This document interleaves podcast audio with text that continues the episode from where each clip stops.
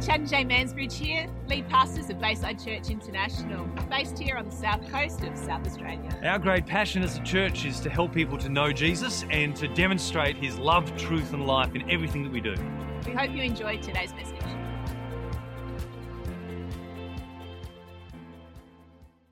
My name is Jeff. Welcome to the online community, streaming, and those that are watching, and those that might hear this later. Um, I have the privilege of sharing along this series again of doing life well. And uh, this has been a very interesting week this week. And I suppose start with something a little light-hearted this morning we could all do with a bit of a just lighten it up a bit. So have you sometimes read the scripture and you find that a particular verse seems to jump right out at you? We can just read other times and it's just, yeah, okay, I just read it, good. And that's called the Logos word, that's just the written word. And then other times you'll just read it and it'll, it's a phrase or a scripture or something just pops out and you know that is for me right now. Because we all know the scripture, the, the Bible is written for you, but it's not all written at you or to you. But occasionally we come across these scriptures that are just for you. And I came across one when I was reading recently, and it's in Proverbs. And I thought, that's for me. I know that for sure. But I also think that it's for other people in this room right now. And for those that might be listening, and others that will hear what I've got to say and go, yeah, yeah, whatever you reckon, Jeff. That's fine by me. Um, so, it can sometimes be a powerful word. Sometimes it can just be a fun word for now. We all went quiet. Don't do that to me. And honestly, it's not one of my made up, you know, Jeff's literal translation or the Eva spiritual version. This is actually in the NIV and in a few other scriptures as well. So I didn't make this up. Are we ready for this? Proverbs 16:31. Grey hair is a crown of splendor. It is attained in the way of righteousness. And in a lot of other versions, it also says grey hair is a crown of glory. So, those of you that have grey hair, we all said amen. The rest of you, hey, we got the crown of glory, not you guys, okay? Happy? As I said, some people. But I don't know. We found there's scriptures that talk about God numbers the hairs on your head, but I'm not sure about those that are bald. So the guy.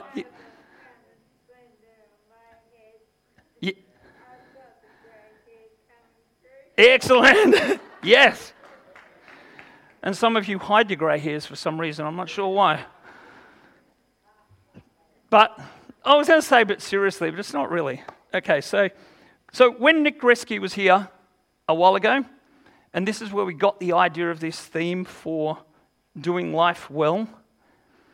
I heard him say something now. I don't know whether he said these words exactly word for word, but this is what I got out of it. And it was think right, feel right, act right. I thought, no, fair enough. Because I drive a fair bit for work, I started mulling over those words. And you go, well, think right. What about if we actually started with thinking wrong about things to start with? Then that will affect the way that we feel and the way that we act. You know, the things that are probably going to happen tomorrow morning, Monday morning. Here we go, here's another week. Don't talk to me about the traffic, and you start thinking, here's another email from my boss. What have I done this time? Here's a text message from the leaders of the church. What have I really done wrong this time? But we start thinking wrong about things. And then we'll start to feel wrong about them. And then we'll, somewhere along the lines, we'll act wrong. So if you don't want that. But, and then I thought, well, think right, feel right, act right. What about if we started with feeling right first about a situation? Feeling right about something to start with before we thought much about it, before we acted much about it? act much about it. Good English. And I thought, well, I don't always feel great. I could feel sad, I could feel tired, I could feel happy, I could feel hungry, I could feel a lot of them all at once. It's just not a great place to start with starting with our feelings first. Let me see if I can draw a really, really bizarre scenario for you. And it is really bizarre, and I'm pretty sure it would never occur here. And I know it is extreme, but this is what might happen if you start with feeling, basing things on your feelings first. So, a wife might absolutely love it when hubby brings home a bunch of flowers every week. Yes? But I'm with you, not every week. But what about if that is the moment or the time when she feels loved? That's how she knows that she feels loved. What about the day he doesn't bring home a bunch of flowers? Deal with it. but if she's basing her feelings purely on the flowers, and now she doesn't get the flowers, so now she doesn't feel loved, she's going to act wrong. She's going to start thinking wrong. And by the time he's had a chance to explain that his fa- the flowers, the florist just didn't have her favourite flowers, she is honestly ready for a divorce. I know it's extreme, but if you base it on your feelings first, you're then going to act, think, start thinking wrong and then acting wrong. So I'm not interested in that situation either. But what about if we started with acting right first? Let's make sure we act the part first. Yeah, didn't work out well for the guys in the Old Testament. Let's make sure we do the right thing in front of God, but then when we're nowhere near God, let's not do the right thing. So don't look at trying to act the part, and then when we try to act the part, and then, okay, let's act right, and then we'll start to think right, and then we'll start to feel. All of that, when you're driving for hours and hours, messed up my head, and I went, not a chance. So we get back to think right, feel right, act right. First place to start is thinking right. And then when we think right about someone or something, we then got a more better chance of feeling right about it. And then we'll act right. Easy? All right, see you all next week. I really do wish it was that easy. It, it is easy, but it isn't.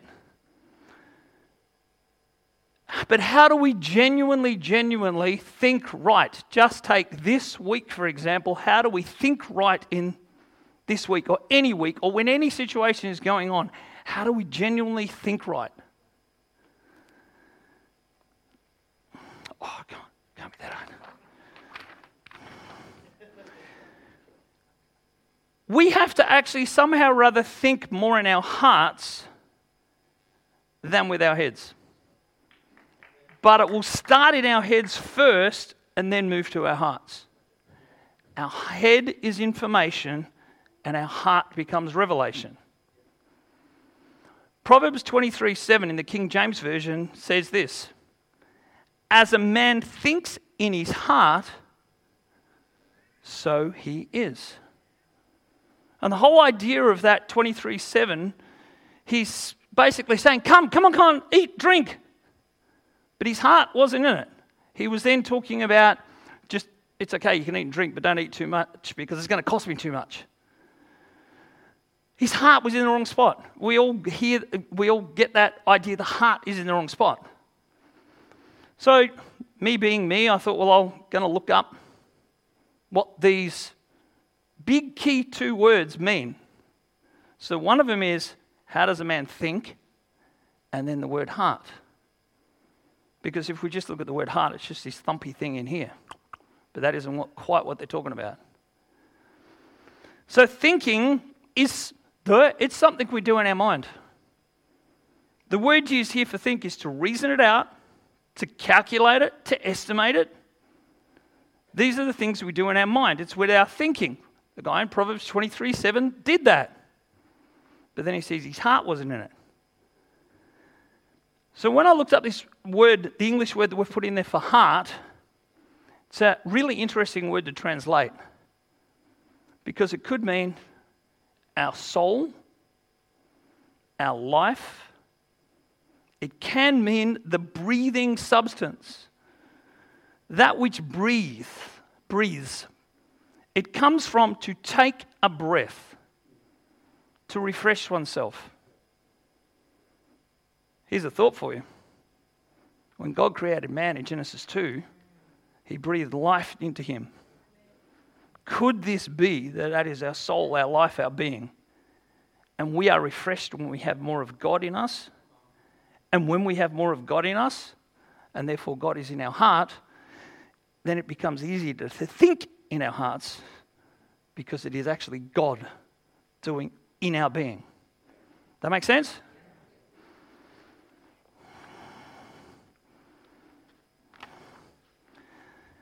Just in Proverbs alone, there are over 70 references to this word heart. I'm just going to read through a few, few for you. And remember, our heart is our being, it's, it's in here. It's not just this thumpy thumpy thing, it's, it's everything in us. 2 2. No, Proverbs 2 2. Turn your ear to wisdom, uh, wisdom and applying your heart to understanding. 2:10 For wisdom will enter, for wisdom will enter your heart and knowledge will be pleasant to your soul. 423 Above all else guard your heart for everything you do flows from it. 1621 The wise in heart are called discerning and gracious words promote instruction. Have a good listen to Brooke's message from last week about how good words, good words, are good instruction and the importance of our words. 22:17 Pay attention and turn your ear to the sayings of the wise apply your heart to what I teach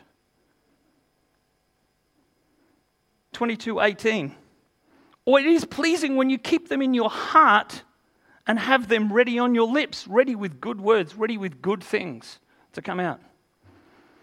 23:12 Apply your heart to instruction and your ears to words of knowledge. Everybody's gone quiet. 23:26 Listen, my son, and be wise and set your heart on the right path and 2719. As I said, there's over 70 references. I just picked some out. Love this one in light of doing life well, apart from everything else from doing life well. As water reflects the face, so one's life reflects the heart. Think right, feel right, act right. As a man thinks in his heart, so he is. So when we think right, we have a good heart, it'll be reflected in simply how, what we feel and how we act. Sounds so easy. So, how do we get the thinking in our heart? As I mentioned before, it simply starts with thinking, and thinking starts in here first, unfortunately. As I mentioned earlier, up here is knowledge. Up here is information, down here is revelation. And when we can get it from here to here, that's, I think, when we get the picture of thinking with our heart. Philippians 4 8 is a fairly well known scripture on thinking right. Finally, brothers and sisters, whatever is true, whatever is noble, whatever is right, whatever is pure, whatever is lovely, whatever is admirable, if anything is excellent or praiseworthy, think about such things. And I've put a little note if it doesn't fit into that cat- those categories, why are we thinking on them? It says, think on these things, not on this whole other collection of things. So when we think on these things, it goes from head. The more we think on these things, the more it will become in our heart. I wonder if I can suggest some practical things that I've used and am used, still using, to get it from here to here. Practical things. So, one of them is when I listen to people or actually hear myself driving in the car for hours and what's coming out of my mouth is really negative. You know, the stuff, hate my boss, hate work, hate everything, and you've still got hours and hours to go for driving. I, I and or if I'm listening to a, an apprentice doing the same thing, know, the whole world's falling apart for them. Somehow or other, depends how well you know them, I go, can you give me 10 or maybe five things that are good before you give me one bad thing? And I usually get back, especially from apprentices, it's all bad. Everything's bad. I can't think of one good thing. And I did this recently. I said, So, really? So, you got out of bed this morning, you had breakfast, you drove your car here, the sun's shining, you have a job, you have someone to talk to. I just rattle off six things that are not on your bad list. So, they must be good. They've got to fit into one of two categories. So, then I suggest to them write them down so you can see them for yourself. Write down the good things. And of course, it usually starts out that they're just writing down, yeah, okay, I got out of bed, I had brekkie, I had this, I had that. Because we're retraining our minds, we're retraining our thinking, we're retraining ourselves. But usually, what happens is after about a week, they are filling it with all sorts of stuff. Because we're purely retraining our thinking about what we're doing. Now, I fully understand that there are times when it's really, really hard to actually see the good. I'm trying to suggest that everything is always rosy, but I wonder if the more that we do this, it will make, and, and the better it gets in our hearts, then it will make the bad stuff maybe not quite so bad because it's a lot easier to spot all the good stuff. So, back to Philippians 4 whatever is true, whatever is noble, whatever is admirable, whatever is pure, whatever is lovely, etc., etc. Think on these things. I wonder if any situation we could stop and think about these things. Maybe put them down. Maybe write them down. And each day, write something against them. What, so, whatever is true, true things that could be as simple as where are you getting your, where are you actually getting your truth from? Which can be interesting in these times that we live, but that's where it starts. That's where we get our truth from. What about noble things? Some versions use this word honest, honorable. I wonder if we could just put these two words and then put something about today against that. The right things, things that are just, things that are upright, pure things, clean. It comes from that, it comes from the root word most holy things. I'm sure most of us could stop and just close our eyes and think about things that are most holy. Lovely things, which are acceptable, which are pleasing. Admirable things, some things that have got good rapport, commendable, things that are excellent, good, moral, moral goodness is where that word comes from. Excellent things. Praiseworthy things. To sing praise. Oh, sorry, can't say that. To honor God, but it's praiseworthy. We don't necessarily need to sing, but give Him praise. I wonder if we could just put them on a column, down a page, Monday, Tuesday, Wednesday, Thursday, Friday, Saturday, Sunday, and write something against each one of those for the day. And here's a little note from my study Bible. I'll word word, wording, word for word from them. The combination of the virtues listed, all of those, the true things, the noble things, is sure to promote a wholesome thought pattern, which in turn will result in a life of moral and spiritual excellence. So, think right, feel right, act right.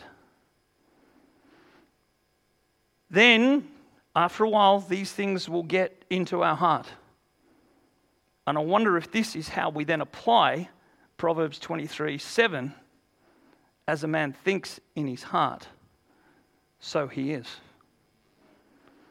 So when we think right, we feel right, we act right, and we've got more chance of doing life well. Thank you all.